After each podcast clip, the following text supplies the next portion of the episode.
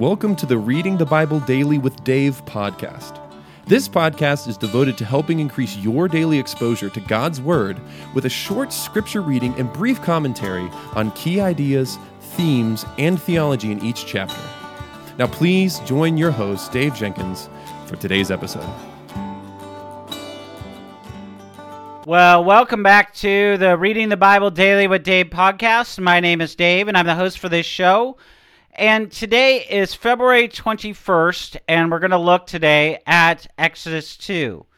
Just as a reminder, every day I read from one chapter of God's Word. So today we're going to look at Exodus chapter 2. And then I offer a brief explanation of key ideas and themes and theology from that chapter. Because my goal is is to get you into God's Word for about 5 to 20 minutes every day. So let's get to our reading from Exodus 2 today. Exodus 2 says this Now a man from the house of Levi went and took as his wife a Levite woman. And the woman conceived and bore a son, and when she saw that she he was a fine child, she hid him for three months. When she could hide him no longer, she took for him a basket made of bulrushes and daubed it with bitumen and pitch. She put the child in it and placed it among the reeds by the river bank and his sister stood at a distance to know what would be done to him. And now the daughter of Pharaoh came down to bathe at the river, while her young woman rocked beside the river. She took the basket among the reeds and sent her servant woman, and she took it. When she opened it, she saw the child, and behold, the baby was crying. She took pity on him and said, This is one of the Hebrews' children. Then his sister said to Pharaoh's daughter, Shall I go and call you a nurse from the Hebrew woman to nurse the child for you? And Pharaoh's daughter said to her, Go. And so the woman went and called the child's mother. And Pharaoh's daughter said to her, Take this child away and nurse him for me, and I will give you your wages. And so the woman took the child and nursed him. And when the child grew older, she brought him to Pharaoh's daughter, and he became her son. She named him Moses because she said, I drew him out of the water. One day, when Moses had grown up, he went out to his people and looked on their burdens, and he saw the Egyptian beating a Hebrew, one of his people. And he looked this way and that, and seeing no one, he struck down the Egyptian and hid him in the sand. And when he went out the next day, behold, two Hebrews were struggling together. And he said to the man in the wrong, Why did you strike your companion? He answered, Who made you a prince and judge over us? Do you mean to kill me as you killed the Egyptian? And then Moses was afraid and thought, Surely the thing is known. And when Pharaoh heard of it, he sought to kill Moses. But Moses fled from Pharaoh and stayed in the land of Midian. And he sat down by a well.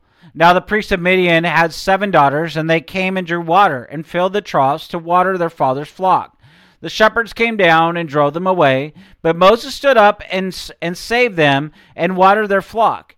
And when they came uh, to their father Reuel, he said, How is it that you have come home so soon today? They said, An Egyptian delivered us out of the hand of the shepherds, and even drew water for us and watered the flock. He said to his daughters, Then where is he? Why have you left the man? Call him that he may eat bread. And Moses was content to dwell with the man, and he gave Moses his daughter Zipporah.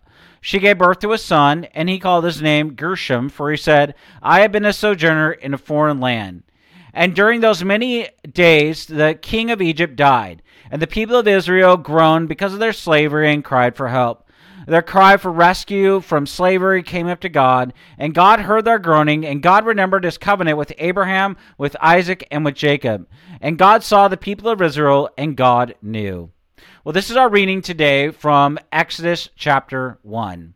This section narrates two different points at which Moses' life was preserved as an infant and as a young man. And so the book of Exodus it intends to narrate the settings, the events, the characters in which each case as the actual events of Moses' preservation. And in the New Testament, these two events, these two particular narrative motifs, are going to converge in the events of Jesus' preservation from Herod through the flight to Egypt in Matthew 2 13 through 23. It's crucial for the first audience to know how God preserved Moses from several dangers.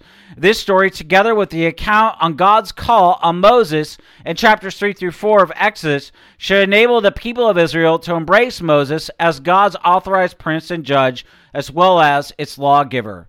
She saw that she was a fine child in verse 2. And the Hebrew is literally, she saw him and that he was good. This may refer to Moses being healthy. Some have seen an echo of the creation account, which would have fit with the way the opening events in the book of Exodus act as a creation like account for the birth of Moses as a nation. The birth of Moses, it contains several words that are likely influenced or even borrowed from Egyptian, like the terms used for a basket made of bulrushes and reeds as somebody from the population of slaves in Egypt, it took significant course for Moses' sister to presume to speak for Pharaoh's daughter in verse 7. Her move ends up bringing about a situation that surely Moses' mother could not have even imagined possible when she hid him. She has paid wages to nurse her own son in verse 9. In Hebrew, Moses' name sounds like the verb masha to draw out. The name may also be related to the common Egyptian word for son. And since Pharaoh's daughter clearly knows that Moses is a Hebrew child in verses 6 through 9 of our chapter today, it's possible that she chose the name for both its Hebrew to draw out of water and Egyptian son senses. And now, the irony of such a dual reference would be that her action not only prefigures, but is also part of the means that God uses to draw Israel as his son out of Egypt. Now, the narrator tells nothing to us about what it was like for Moses to be in Pharaoh's household. Did Pharaoh know of Moses' origin? Why did he allow one of his daughters to adopt a child at all? Did the daughter marry? Well, the attentive reader may guess at answers at all these questions, but the absence of further comment, it even shows that the narrator did not intend to supply these details. And it would seem likely that the daughter never told Pharaoh the truth about Moses' origin, but this can only be assumed since it's not stated. Now, when Moses had grown up, we see this in verse 11. In Acts 17:23, Stephen gives Moses' age at this time as 40 years, reflecting Jewish interpretive tradition. And even after a life preserved from affliction of slavery and privilege by what he would have received as part of Pharaoh's house, Moses identifies himself with the Hebrew slaves as his people. Who made you a prince and judge over us in verse 14. The words of the Hebrew man foreshadow the repeated grumbling that Moses will encounter when he leads Israel out of Egypt in Exodus 5:21, in Exodus 14:11 through 12, in Exodus 16:2 through 3, and Exodus 17:3. Acts 7:27 quotes these words in verse 14 of our chapter today, which renders them a ruler and a judge. Now, in sitting down by a well, Moses repeats the actions through which both Isaac and Abraham's servant and even Jacob interacted with women who would later become their wives. Reuel is later referred to as Jethro in Exodus 3:1 and Exodus 4:18 and Exodus 18:1. Both names refer to the same person, the priest of Midian in Exodus 2:16, who is Moses' father-in-law. Now, the reference to Moses as an Egyptian in verse 19, it indicates an aspect of tension in the narrative. And while Moses bore enough signs of Egyptian upbringing for Reuel's daughters to assume his ethnic identity, he was also known as a Hebrew in verse 6 of our chapter and chose to identify himself with Hebrew slaves in verse 11 of our chapter. And through the events of verses 11 through 15 of our chapter today, Moses becomes alienated from both the people of his birth in verse 14 and his Egyptian household in verse 15 of our chapter. Exodus 2, 23 through 25 function with Exodus 1, 1 through 7 to frame the opening section with a reminder that the offspring of Abraham, Isaac, and Jacob will not be defined by the years of slavery, but by their covenant relationship with the God who has heard their cries and who saw and even knew their affliction and who remembers his promises. Exodus 2:23 many days. Acts 7:30 takes this period mentioned in Exodus 2:23 as 40 years. Now, at the end of Exodus 2, Moses is a fugitive in Midian. He's hiding from Pharaoh, and the people of Israel are groaning in Egypt, crying out for deliverance from the oppressive, abusive death grip of slavery. And the chapter ends in verse 25 of Exodus 2 with these words God saw the people of Israel, and God knew. These words, God knew, are pregnant with hope. God knew. God was aware of each person's suffering. He understand what's going to happen to them and how it was going to affect them. God knew the de- dehumanizing degradation and the return rapine that is part and parcel of a slave's experience. He knew the premature breakdown of bodies ruthlessly subjected daily to exhausting manual labor in Exodus 111. He knew the bitter erosion of hope that occurs when all labor only benefits ungrateful abusers in Exodus 114. God knew the horror and even the trauma of legalized and forced infanticide that is given in Exodus 1:16. And he knew the resentment and even the anger that is on constant simmer in a culture of helplessness, sometimes even boiling over into vengeful violence against oppressors in Exodus 2:11 through 12. And other times into tragic violence within the oppressed community as we see in Exodus 2:13. God knew, and He was preparing to take action in a way that would leave a permanent, indelible imprint upon the collective memory of the human race.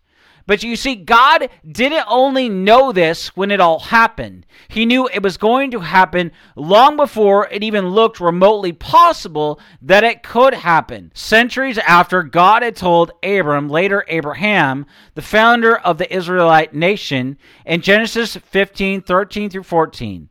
He says, Know for certain that your offspring will be sojourners in a land that is not theirs, and will be servants there. And they will be afflicted for four hundred years, but I will bring judgment on the nation that they serve. And afterward they shall come out with great possessions. The, the nature and even the implication of God's foreknowledge, what he foreknows, and how this certain foreknowledge is, has been debated for millennia. Admittedly, this is deep waters for human intellects to wade in. But in our text, we have a direct quote from God Himself on the subject here. And He says it so plainly that we should not mistake it. Know for certain that your offspring will be enslaved and will be afflicted for 400 years. This was not a qualified expert making an educated guess about the future decisions of free moral agents on the basis of probabilities.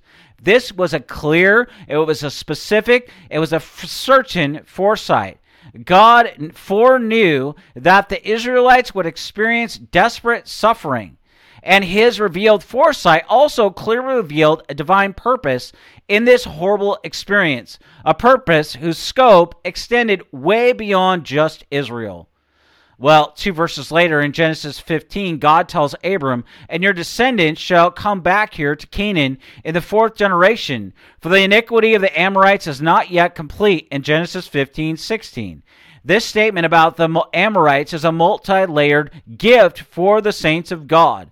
To even unpack its implications would take us far longer than we have on this show. In it is a world of God's precise patience, justice, judgment, and more. But with regard to Israel's suffering, what we see in the Amorite illusion is a rare jewel of God's rationale for his timeline. The enslaved Israelites' prayers must have sounded much like their future royal kingsmen in Psalm 13, 1 through 2. How long, O Lord, will you forget me forever? How long shall my enemy be exalted over me? Now, we must say that God rarely provides an answer to such question, but here he provides an answer before the question was even raised. How long, O Lord? 400 years is God God's answer to that. Why so long? It's because in a bloody, sweaty, tearful, agonizing experience of slavery, it would have looked like God had forgotten, but the Lord had not. He knew. He had foreknown. And he knew what he was doing because he knows the beginning from the end and everywhere in between of what is going to happen. Now, the reality in the words God knows in our chapter today, it's a it's a well of profound comfort and peace for us in our suffering and our afflictions. And we must say there are unanswered questions. No, they do not themselves remove our pain. But in Exodus 2:25 and Genesis 15:13 through 14, we see why these words are pregnant with hope. Your affliction has a purpose. You likely don't know that yet, but someday you will. And your affliction has a timeline. You likely don't know what's going to happen yet, and likely it already seems too long. But someday you're going to understand. And you will understand that the purposes for both your affliction and how long you were required to endure it is extended far beyond the range of your perception. But then it's going to make sense. Well, you see, Jesus Christ has guaranteed your exodus, and it is a far greater exodus than the mere escape from your affliction. There is coming an end to your sojourning in this foreign land, as you see in Hebrews 11 13. There is a promised land far greater than Canaan, and when you reach it, no matter what you suffered in the vale of tears, you will have no regrets. God will have worked it all out for such good that you will wonder that you ever question his judgment or goodness as we see in Romans 8:28. Now in your affliction cry out to God for for help as we see in Exodus 2:23. The Lord hears, the Lord cares. And when the time is right, God will answer you, for God sees and he knows. Well, I want to thank you for listening or watching today's episode of the Reading the Bible Daily with Dave podcast. My name is Dave, and today is February 21st, and we've looked at Exodus 2. Until tomorrow, may the Lord richly bless you and keep you. Thank you for listening to today's episode of Reading the Bible Daily with Dave podcast. If you enjoyed this episode, please subscribe to the show and rate us wherever you listen to podcasts. Be sure to also like, subscribe, or follow Servants of Grace on Facebook, Instagram, X, or YouTube. We appreciate your support.